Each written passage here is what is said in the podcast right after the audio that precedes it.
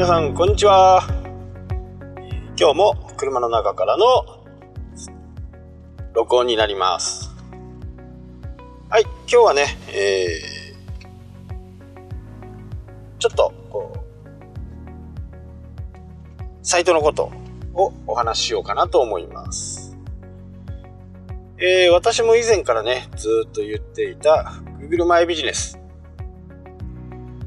やっぱりね、あの、注目度が高いんですよね。で、えー、ここでやっぱり注意することをね、え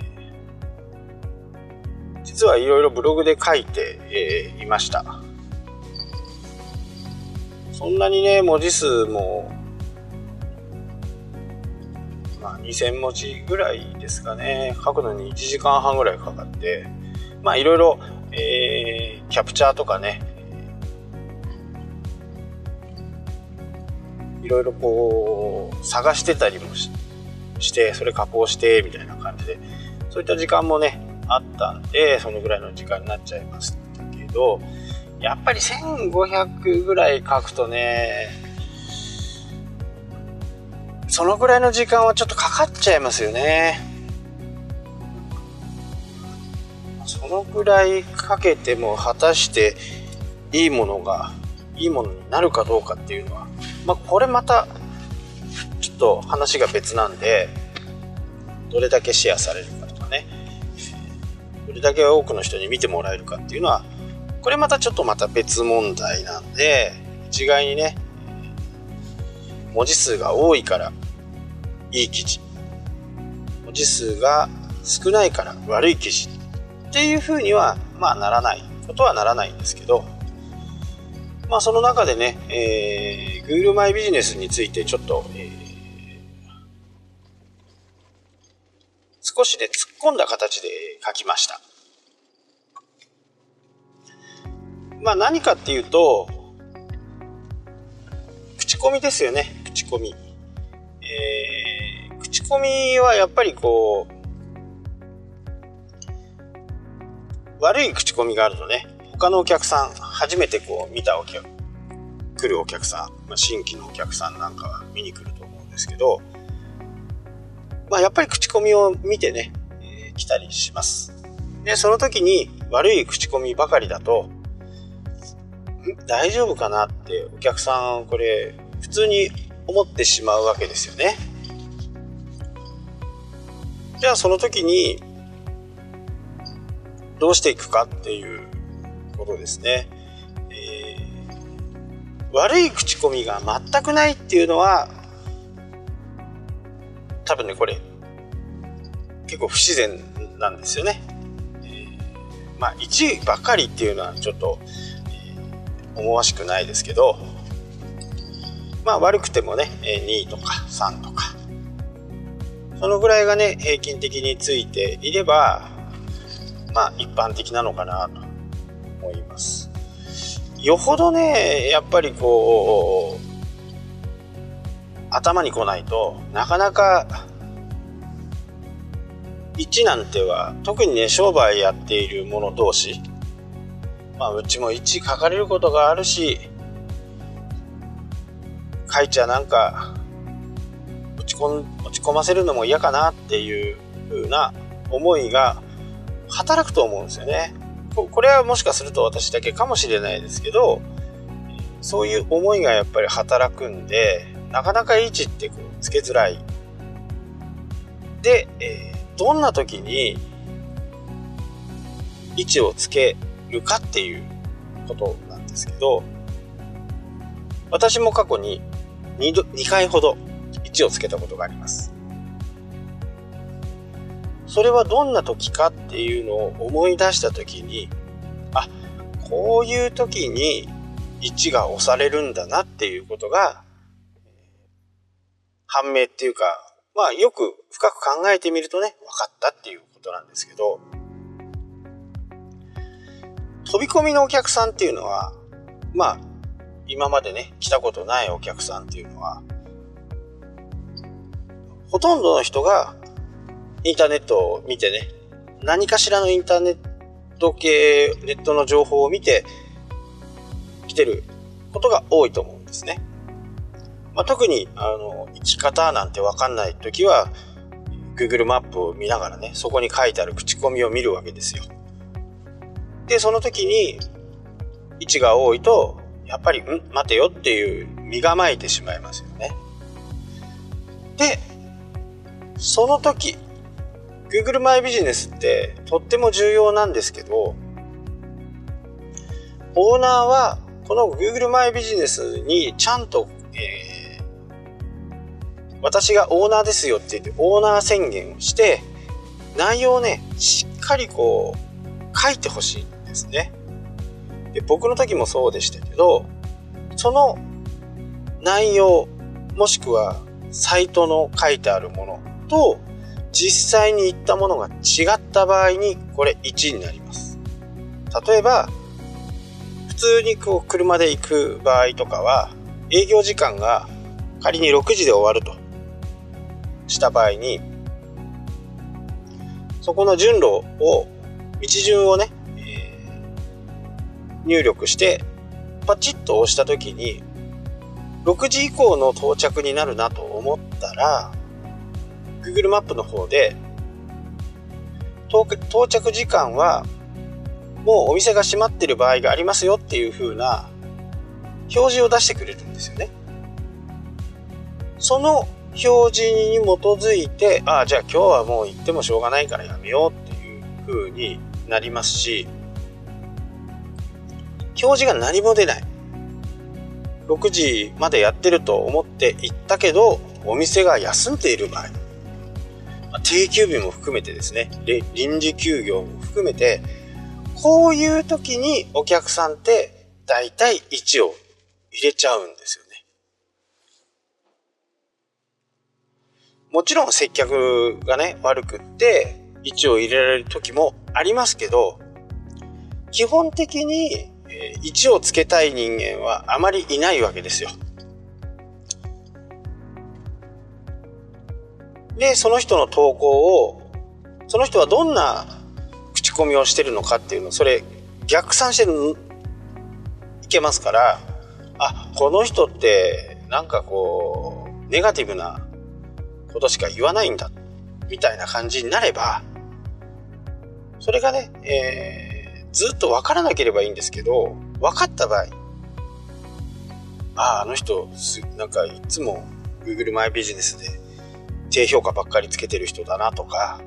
いうのがね、これ、何かの表紙で分かった時に、やっぱり今まで使ってたものとか、今まで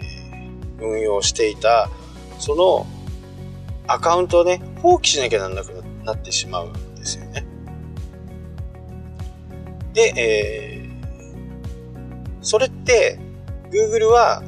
あなたがどれだけの Google アカウントを持ってるかっていうのも多分これ分かってるはずなんですよ。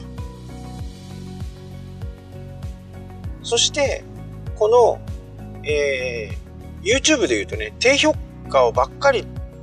つける人っていうのは、もう YouTube の方にコメントができなくなったり、そういうね、ペナル、押す方がペナルティになる可能性がね、本当高いんですよね。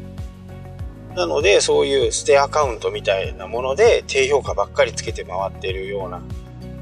人は、あの、本当に要注意なんで気をつけてください。まあ僕のこの、えー、ポッドキャストを聞いてる人はいないとは思うんですけど、そういう人は Google からちょっと目をつけられるみたいな感じになるので、それはね、ちょっと注意してほしいなとは思います。そこで、えー、評価を、話を戻して、えー、評価1つける時の理由っていうのは、その Google マイビジネスだったり、ウェブサイトだったり、そこに実際に行った時と違ったことが起きた場合ですね。これがやっぱりこう、1をつけられる大きな原因なんですよ。わざわざ遠くまで行ったのに、店が閉まってる。これが、もし自分だったらね、やっぱり怒るっていうか、はっていう風になるじゃないですか。なので、そういうことをなるべくしない。もう皆さんスマホなりタブレットなりを持ち歩いているかとは思うんですけど、例えば、えー、従業員が病気をして、今日はスタッフが来れないっていう風になった時に、ちょっと接客業務が手薄になる時とかあったりすると思うんですね。その時に Google マイビジネスの中で投稿で、えー、今日はこういう風な感じですとか、少しお待たせする場合がございますとか、そういうことをですね、こう、リアルタイムで入れていくようにしていく。まあ、うちの場合とかですとね、うちの場合ですと、えー、例えばもう研修があるとかっていう風になると、Google マイビジネスの方にね、特別定休日っていうのを設定できます。いつもは、えー、うちの場合だと日曜日、第1、第3土曜日がお休みなんですけど、あと祭日と。それはもう事前にね、えー、入れとくことができます。で、9月に起きた地震の時ですね、えー、6、6日の日に起きた789この3日間は何はともあれウェブサイト自分のメインに持っているウェブサイトよりも Google マイビジネスの定休日をいち早く変えましたなぜかっていうと今お話した通りですね行ってみたけど休んでたみたいな形になるのがやっぱり1をつけられる一番の原因あとは、空いている。これはね、ちょっとシステム的な問題もあるとは思うんですけど、空いている時間とか混んでいる時間とかっていう Google マイビジネス出るんですけどね。その時に、混んでいる時間じゃないにもかかわらず、着席してから、着座してから、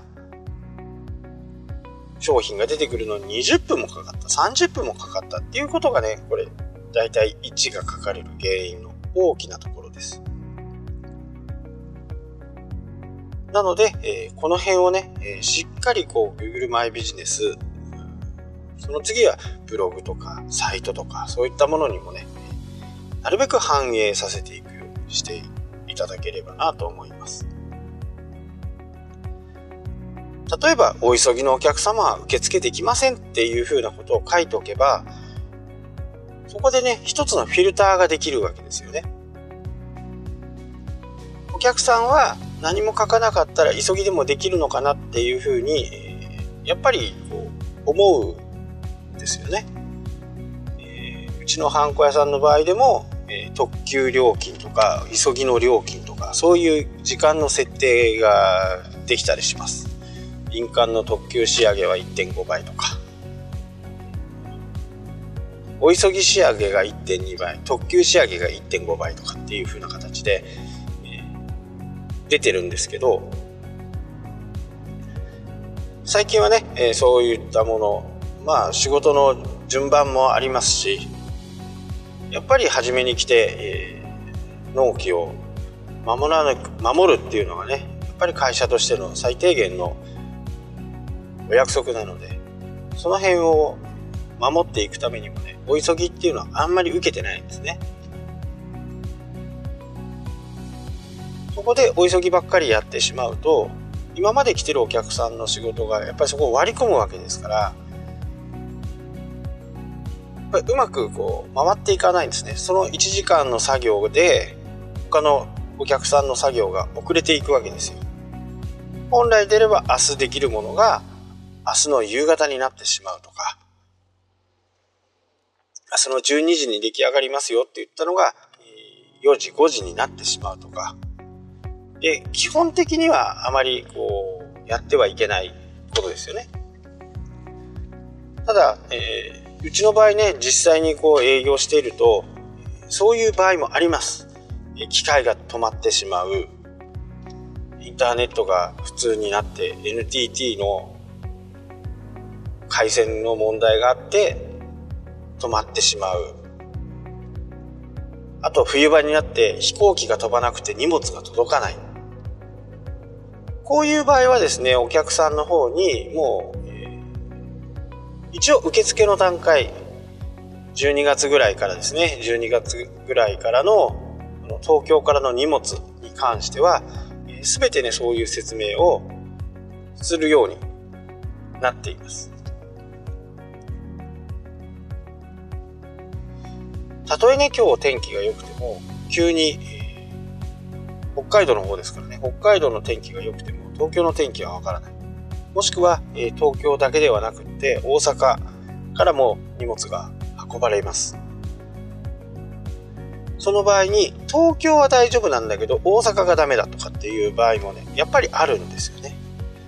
そんな時は、えー、すぐにね、えお客さんの方に連絡をして、これこれこういう理由で、荷物が届かない。荷物が遅れている。最近はねそういうのがこうテレビでもね、えー、放送するようになったので、えー、大体こう分かっていただける。まあもしかするとお客さん調べてるかもしれませんけど、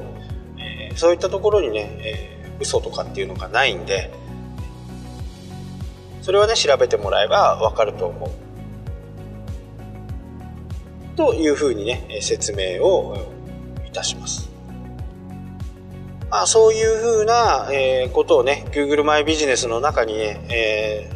ー、確かね3万字とか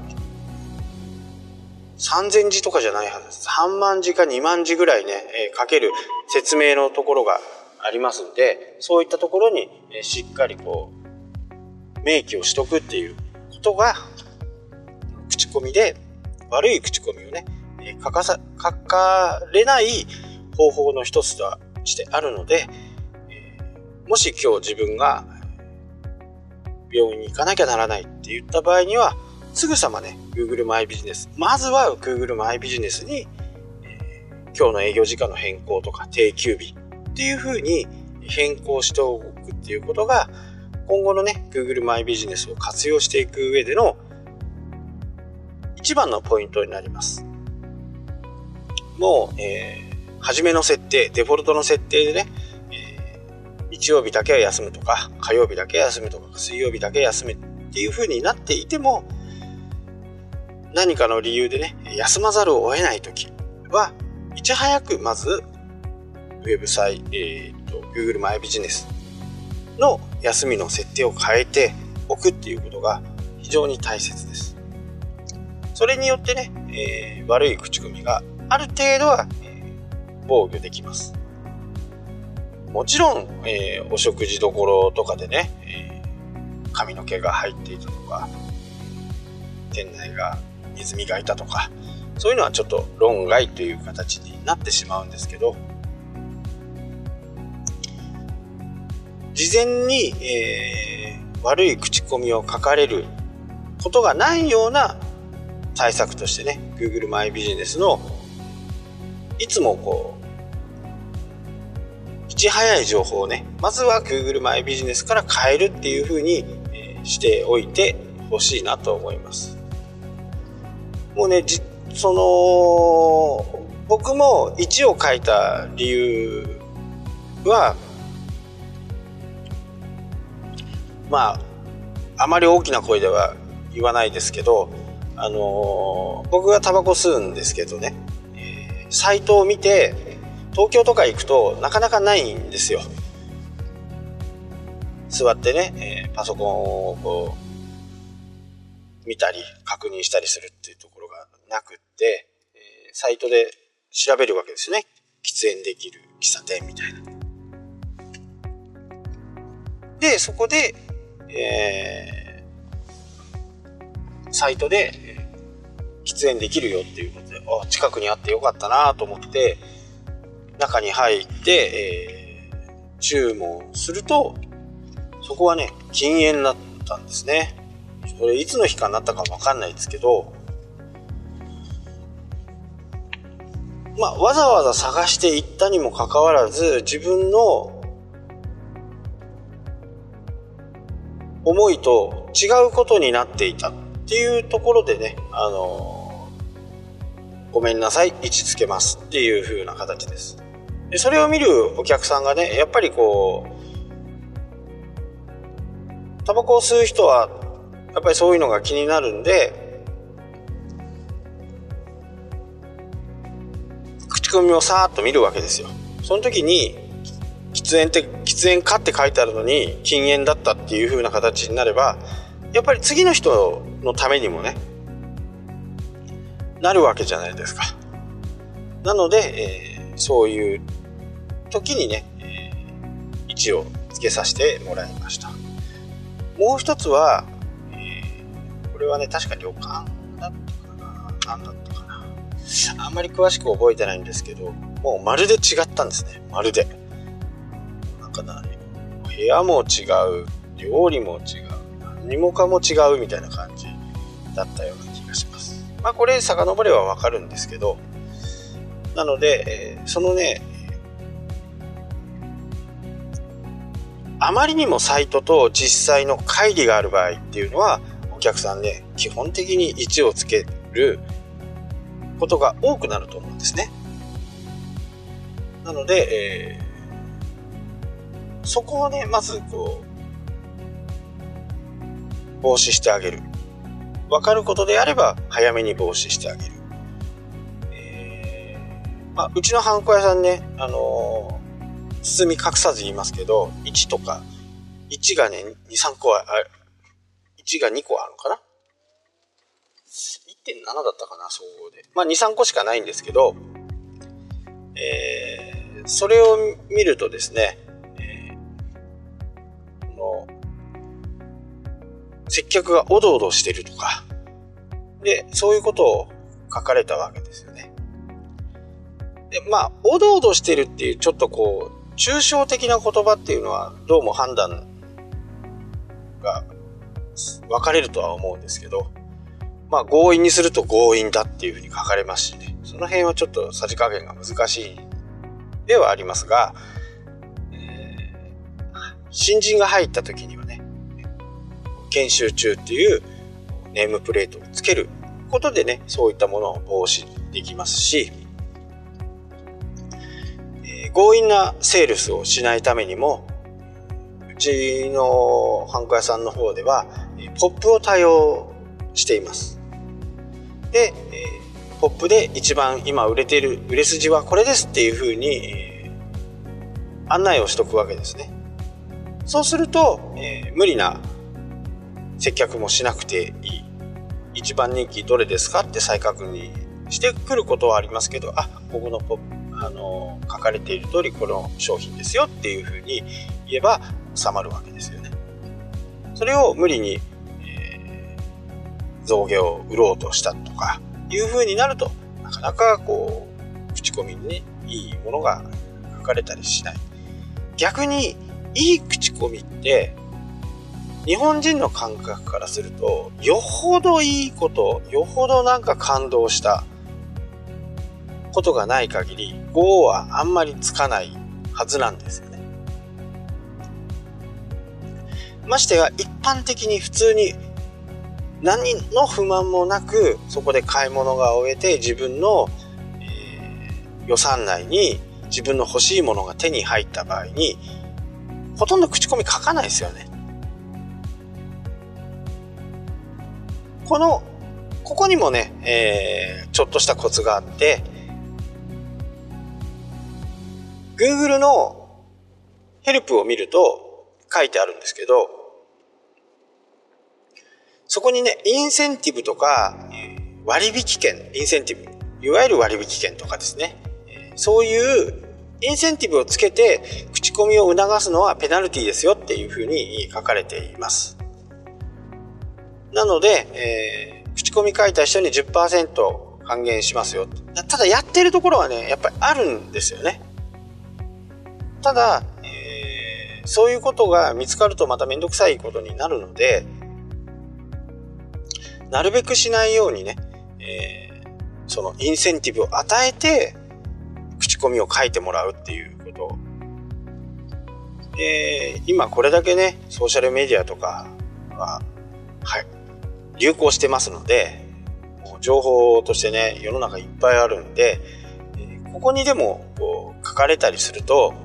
あそこはやらせをやっているみたいな感じで書かれるとね。まあある意味やらせなんで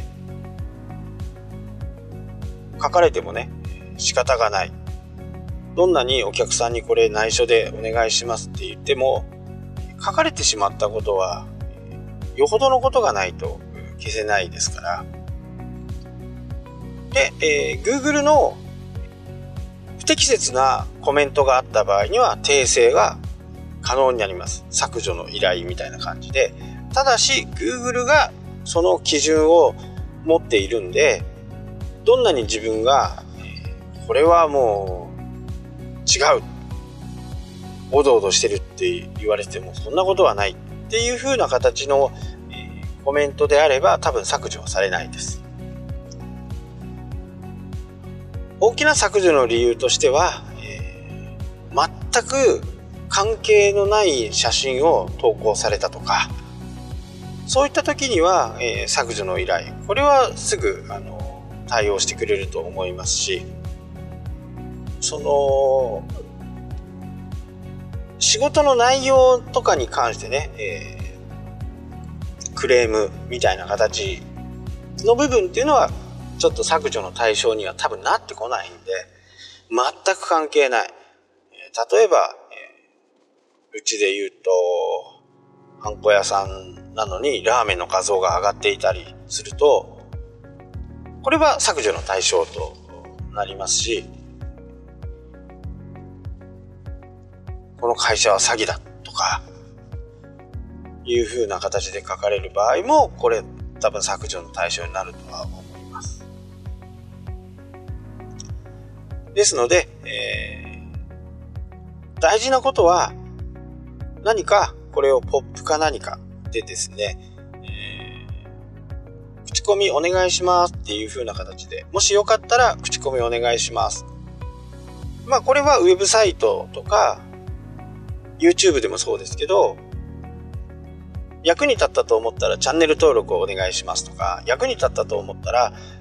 読者メルマガ登録をお願いしますと。同じように、もしよかったら Google のマイ Google マイビジネスのところに口コミをお願いしますっていう風な形で、掲示をしとけばいいと思うんですね。で、えー、そこに行き着くまでに結構時間がかかるんですよ、初めは。分かればね、あの、Google マイビジネス、Google マップの方に、ハンコ屋さん21新琴2店とか、行形通り店とかってやるとえ、口コミをできるところが下のところに出てきますのでそこまでまたスクロールしてそこから口コミを書いて写真を文字を入れて写真を入れるっていうのが一般的な形ですけどなかなかやっぱりそこまでできないんで今回ねこのブログの記事で紹介した development っていうのがあってそこで、えーその URL を URL を踏んでもらうと口コミのページにすぐ行けるっていう風に設定できます。なので、えー、設定の方法はね、え、ブログの方をご覧いただいてそこと全く同じようにしてもらえればあなたの Google マイビジネスのところに一発で飛べる。でもっと言うならうちの用意してるのは QR コードをそこにつけてますんで QR コードで、写真、カメラアプリから撮ってもらうと、QR コードを認識してサファリの方に行ってそのまま口コミができるような形になってますんでそういう風にしてもらうとね非常にこう客さんにもストレスがないわざわざ口コミさ口コミのところ探して行ってそこから書くってなかなか大義なんでスマホでかざした QR コードで、いっぺんに、一度にそこに飛べる。そこから、え、口コミを書いてもらう。こういう風にね、え、していく方がいいと思います。はい、今日はね、ちょっと、えー、長くなってしまいましたけど、この後、えー、ブログの方とか、今ね、ブログ、これ先行して、えー、ブログの方はもう下書きが終わってて、音声がね、後からになってます。なので、えこの音声もね、ブログの下のところに貼っておきますし、えブログを見ている方は、えこの、えポッドキャストの方ね、ダウンロードしてお持ちいただいても構いませんし、iTunes の方でね、武藤正隆というふうに、えー、検索していただければ、僕の番組が出てきますので、そこにね、お気に入りの登録をしてもらうと、僕の音声が出たら、えー、お知らせが行くような形になってますので。はい、今日は Google マイビジネスについてですね、ちょっと詳しい説明になりましたが、今後ともよろしくお願いいたします。ありがとうございます。